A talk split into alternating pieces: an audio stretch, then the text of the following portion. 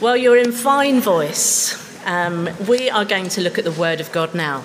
You may want to grab a Bible out of the seat in front of you, and we're going to turn to page 630. Right in the center of the Bible is the first hymn book. It's called the Book of Psalms, and we are just going to look back at that psalm which Nick referred to in his prayers just shortly. So, page 630 and it's Psalm 145. I'm going to start at verse 1. This hymn is called A Song of Praise of David. I will extol you, my God and King, and bless your name forever and ever. Every day I will bless you and praise your name forever and ever. Great is the Lord, and greatly to be praised and his greatness is unsearchable. One generation commend your works to another and shall declare your mighty acts.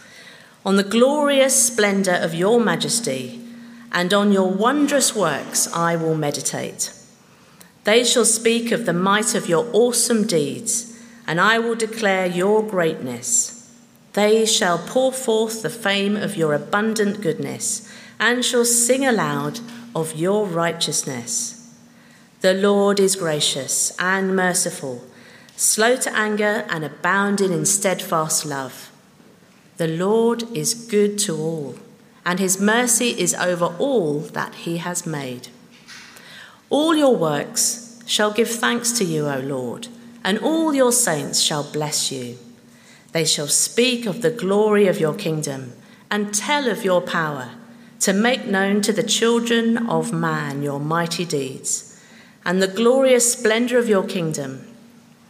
Your kingdom is an everlasting kingdom, and your dominion endures throughout all generations. The Lord is faithful in all his words and kind in all his works. The Lord upholds all who are failing and raises up all who are bowed down. The eyes of all look to you and you give them their food in due season. You open your hand, you satisfy the desire of every living thing.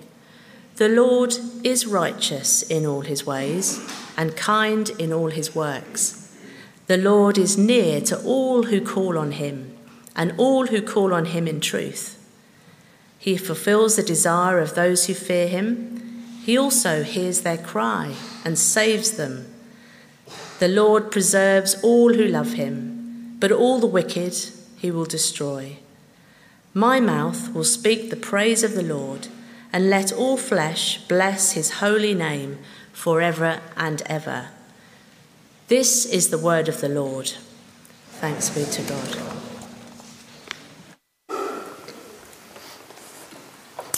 Thank you, Sarah. Do keep uh, Psalm 145 open as we look at that now together. Um, hopefully, you've got a handout in front of you so you can kind of see where we're going and some key things to think through. Uh, but as we start, let's ask our Father in heaven for his help in his word. Awesome Heavenly Father, your word is a lamp to our feet and a light to our path. And so, please now, would you help us to see clearly how to follow Jesus, your Son? Amen. Uh, you're sitting in church and Craig and the music team, and they invite you to stand to sing our next song. Do you join in? Uh, you're given a ticket to Mamma Mia, the musical in London, and I Have a Dream kicks off. Do you join in? You're in assembly. Autumn Days or Shine Jesus Shine starts up, and you see Ian singing his little socks off. Do you join in? Well, a church service? Of course you do. And Mamma Mia? Why not? School assembly? Hmm. Well, how about an invitation from King Jesus, not just to sing, but to live your entire life devoted to the Lord God? What about that invitation? Will you accept and join in. That is exactly what is happening in this psalm. God's king invites God's people to join in with wholehearted, all of life praise.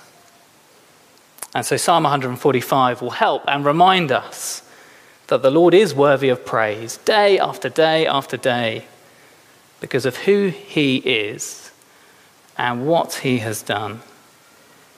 So praise the Lord forever and ever. Verse 1 a song of praise of David. I will extol you, my God and King, and bless your name forever and ever. Every day I will bless you and praise your name forever and ever. Here we have the final psalm of King David, uh, pledging his praise, his blessing, his exaltation to his God forever. He longs to lift his God up high as the true and forever King. It was part of the Old Testament corporate worship at the time that the king is the one who should lead God's people in praise. So when he invites them to follow, they go. And so here is a psalm of David the king, uh, calling for the people to follow his lead. In fact, if you go on to read the final few psalms, uh, it's pretty easy to spot that they are filled with an overwhelming call for every little thing that has breath to praise and follow this Lord. Uh, now, I'm currently praising my builder for his fine work on our bathroom, but I'm yet to come up with any songs about Steve the plumber man. But I am telling other people of what a good job he's done. Because obviously, praise isn't just about singing. Of course, it's a part of it, but it's not just about singing. David's praise is all about making the one true God known, telling, speaking, proclaiming to a world in need. And, but this psalm, where it's placed in the Psalter, the, the book of Psalms, it comes at a time when David and his words here are, he's long gone. And God's people longed for a promised king who would reign over God's kingdom forever.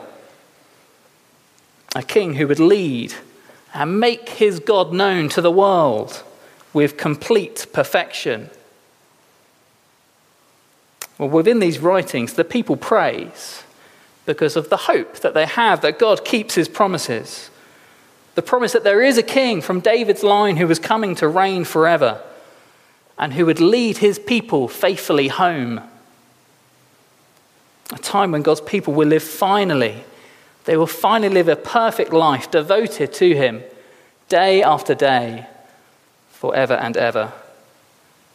And wonderfully for us now, that invitation from the promised King is seen most clearly in Jesus. God has kept His promise. His Son is the Christ King, the one who came to make His Father known to the world the king who leads his people home. And as David, as he tried to lead God's people in praise, well, now today we see Jesus leads us perfectly, day after day. And the king's reason for praise through all time, every day, and forever is because of what the Lord has done and what he is like. I thought for the teenagers in the room, I'd try and keep the second point short and memorable. So, verse 3 commend his might, glory, splendor, majesty, awesomeness, greatness, goodness, righteousness, grace, mercy, patience, and steadfast love. Good luck remembering it. But what does real greatness look like in your life? Uh, great at science, great at being a friend, great at cooking, great at Morris dancing. The king's reason for living a life devoted to speaking and praising is all based because on the Lord God's unsearchable, never ending greatness. Verse 3, have a look down in your Bibles. Great is the Lord, and greatly to be praised, and his greatness is unsearchable. One generation shall commend your works to another, and shall declare your mighty acts. On the glorious splendor of your majesty and on your wondrous works I will meditate. They shall speak of the might of your awesome deeds, and I will declare your greatness. They shall pour forth your fame and abundant goodness, and shall sing aloud of your righteousness. As David looked back at his own life and, and in the words of the scriptures, the Old Testament, he read of the Lord's mighty acts, his glorious majesty, his wonderful works, and awesome deeds. And so King David concludes that we can never really fully grasp how mind blowingly great the Lord God is. But he's sure that it is good news for all generations. I'm often drawn to these words of the King when I'm praying for my own children and for the youth and families ministries that our church run every week. Because these verses are so clear as to why we share God's greatness. See, David thinks back to the commands that families and God's family are to be those who teach the next generation. As fathers and mothers diligently teach their children the Bible, as families memorize Scripture, the Bible together, as kids groups leaders next door teach of the mighty deeds of the Lord, as youth leaders commend Christ in all his fame and glory. God's people telling one another to trust his abundant goodness. See, these verses are the reason that any Christian speaks of the good news to other people. Simply saying, Do you know what God of the Bible is like? He's great.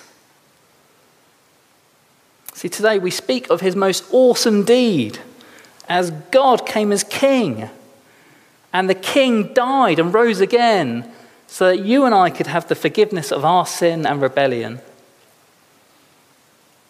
We are a people who speak of what he has done to rescue us, his unfaithful people.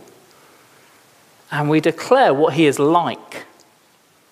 David says in verse 8 The Lord is gracious and merciful, slow to anger, and abounding in steadfast love.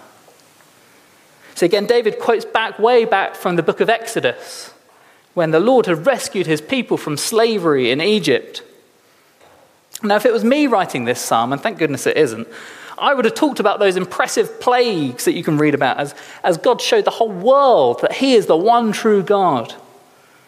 I'd mentioned the Passover as the Lord rescued His people from death using a sacrificial substitute. Or you talk about the Lord dividing a sea so that his people could go free from their wicked enemies and be preserved to life. But that's not what King David quotes here. He quotes from the moment in Exodus when God's rescued people had failed miserably. They've not trusted their Lord and Savior.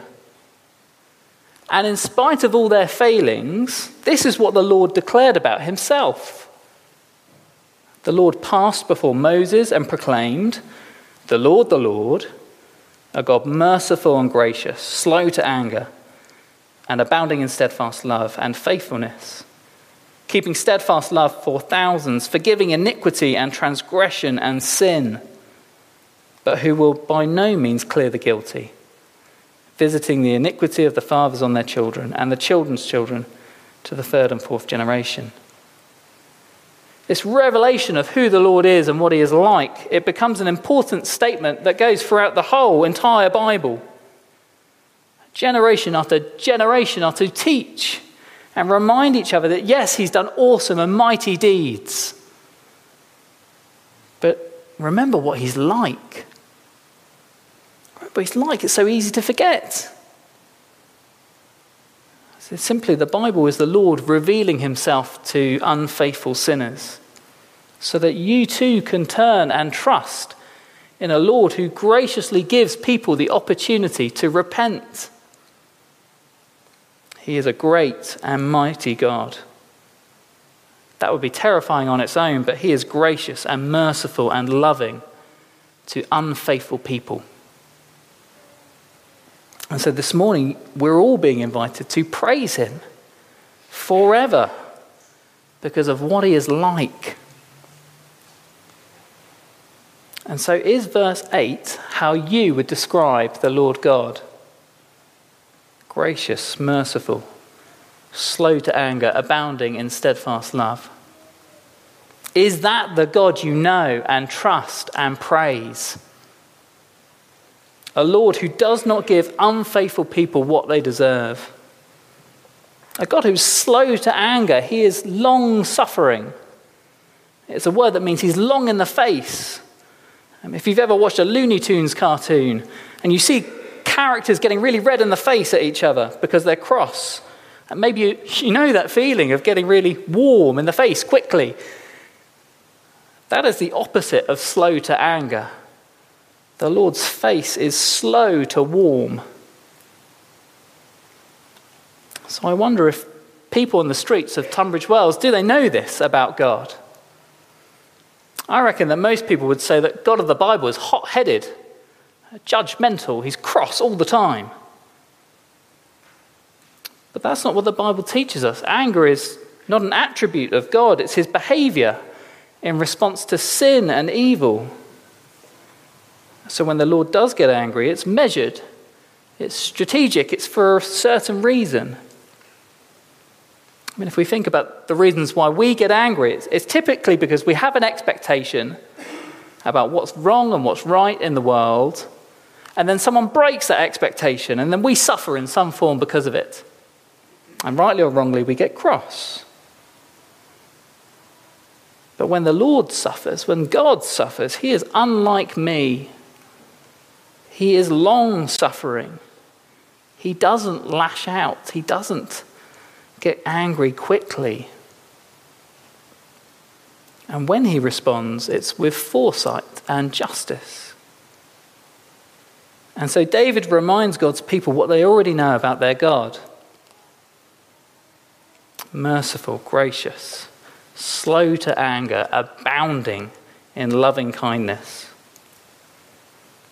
For, for Reese and for Flo and for Sam, and for Isaac and Ian, this is the God that they've come to know and trust in for the forgiveness of their unfaithful sin. They and we are just like the people in the Exodus, unfaithful to God and in need of forgiveness. And so, simply, these young people have come to the Lord, they've accepted his invitation, an invitation that shows them more grace and mercy and love. And so, do you know this God? Have you accepted his invitation to know him as gracious and merciful and loving? And if so, well, then verse 9 says, Give thanks for his goodness and everlasting rule. Have a look down at verse 9. The Lord is good to all, and his mercy is over all that he has made.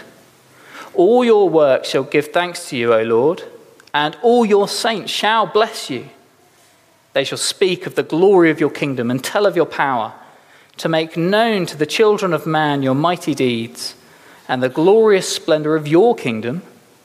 Your kingdom is an everlasting kingdom, and your dominion endures throughout all generations. So the focus here is on God's glorious kingdom, his power and his eternal rule. Everything that God has made is invited to know and enjoy and praise him. It is all creatures of our God and King. Lift up your voice and with us sing. But more, uh, the command comes in verse 10 from God's King for God's rescued people to bless him. All your saints shall bless you. All God's people devoted to him.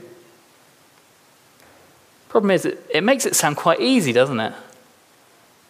Praise God for his power. Praise, uh, give thanks for his goodness. Tell all of his rule and splendor. But it isn't easy to obey that command and to live that way. When your neighbor asks you how you're doing, I don't think any of us are quick to answer with the Lord's goodness and mercy. And there are times where we struggle to praise him and to trust his rule. No doubt there were times in David's own life when he struggled to trust his own words. And again, even the people who put these psalms in order, they were doing it on the back of exile, when most of God's promises seemed to be broken or so very far away. It's never going to be easy to trust God's sovereign goodness in this world. So, how do these verses encourage us and help us as God's people to be committed to wholehearted praise? Well, again, it's about who He is, it's about His power and His everlasting rule. Uh, the world is full of ancient ruins uh, from mighty past kingdoms, the, the pyramids in Egypt, the monumental walls of Babylon, castles around Europe, uh, the imperial city of Beijing, past kingdoms of, of wealth and power and glory. Uh, but Psalm 145 points God's people to God's kingdom and says that if you want a monument to the Lord, then look at the world that He made. See, the people who lived under the reign of those former kingdoms, they are dead. But throughout the ages, generation after generation, the Lord's people tell out of the glory of his kingdom and his rule. We speak of the joyful news that the kingdom is an everlasting kingdom. And the proof of that is that God has kept his promise. The rescuing king isn't dead. Christ Jesus, who died to rescue us from what we unfaithful people deserve, is the king who rose again and whose kingdom has no end. As the world is a monument to the Lord, well, so are you around here this morning. You see the proof that the Lord is merciful and gracious towards sinners. You see proof as we speak of his glory, the saints, and we try to bless his name and speak of his might and glory and goodness. We speak of the God we know, and we make Jesus known to the houses of Tunbridge Wells and across his world. God has never and will never be dethroned. His reign will never cease. And it's so good and righteous. So praise him, verse 14. Praise his righteous ways. Verse 14 The Lord upholds all who are falling and raises up all who are bowed down. The eyes of all look to you, and you give them their food in due season. You open your hand, you satisfy the desire of every living thing. The Lord is righteous in all his ways and kind in all his works. The Lord is near to all who call on him, to all who call on him in truth. He fulfills the desire of those who fear him. He also hears their cry and saves them.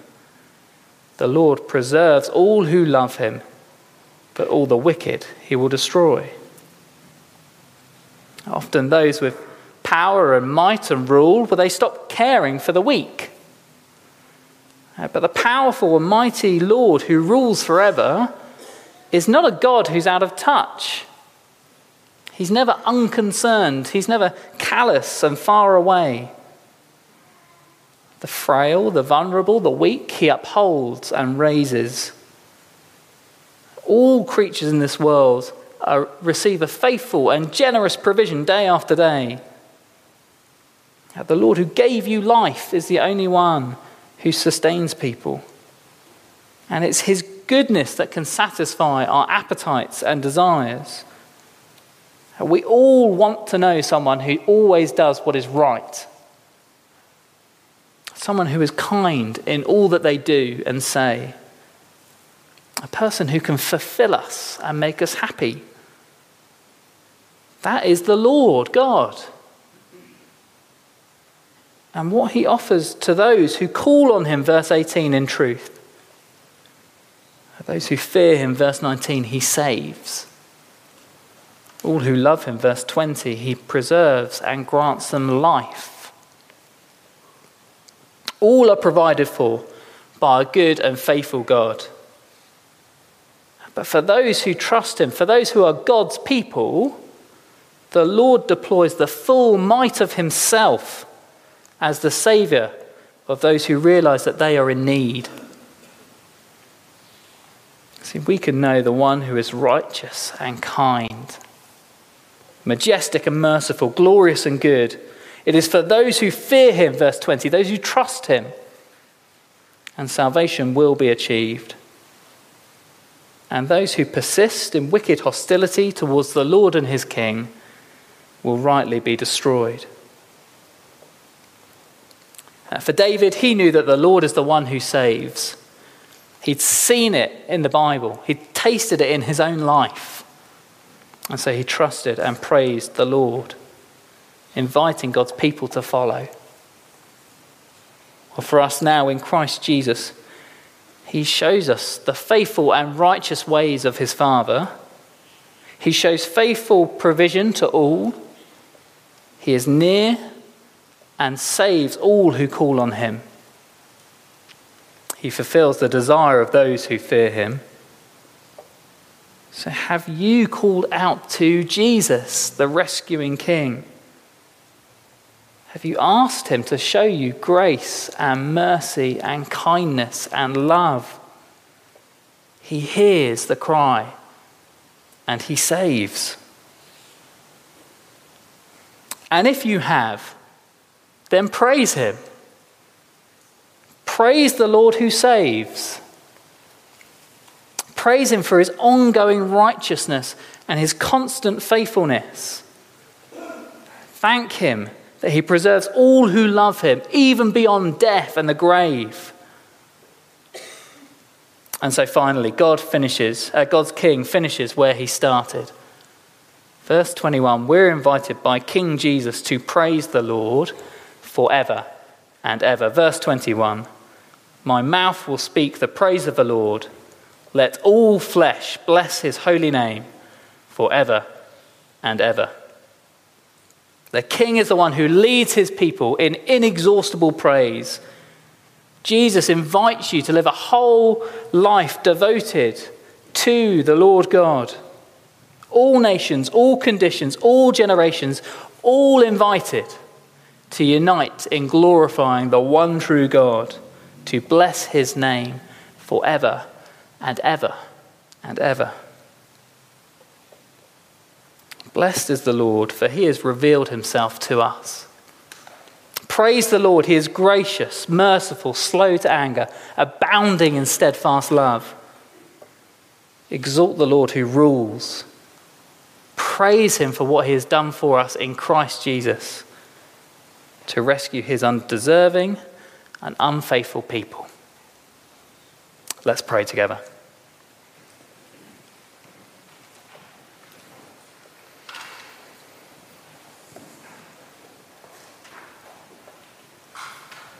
Our God and King, we want to praise you, your name, forever and ever. Every day we long to praise and extol your name forever and ever for you are great and most worthy of praise. Your greatness no one can fathom. Please, would you help us to be one generation who commends your work to another? Would we speak of your mighty acts, of your grace and mercy, patience and love? And we thank and we praise you because of your Son, our King and our Saviour. In his name we praise you. Amen.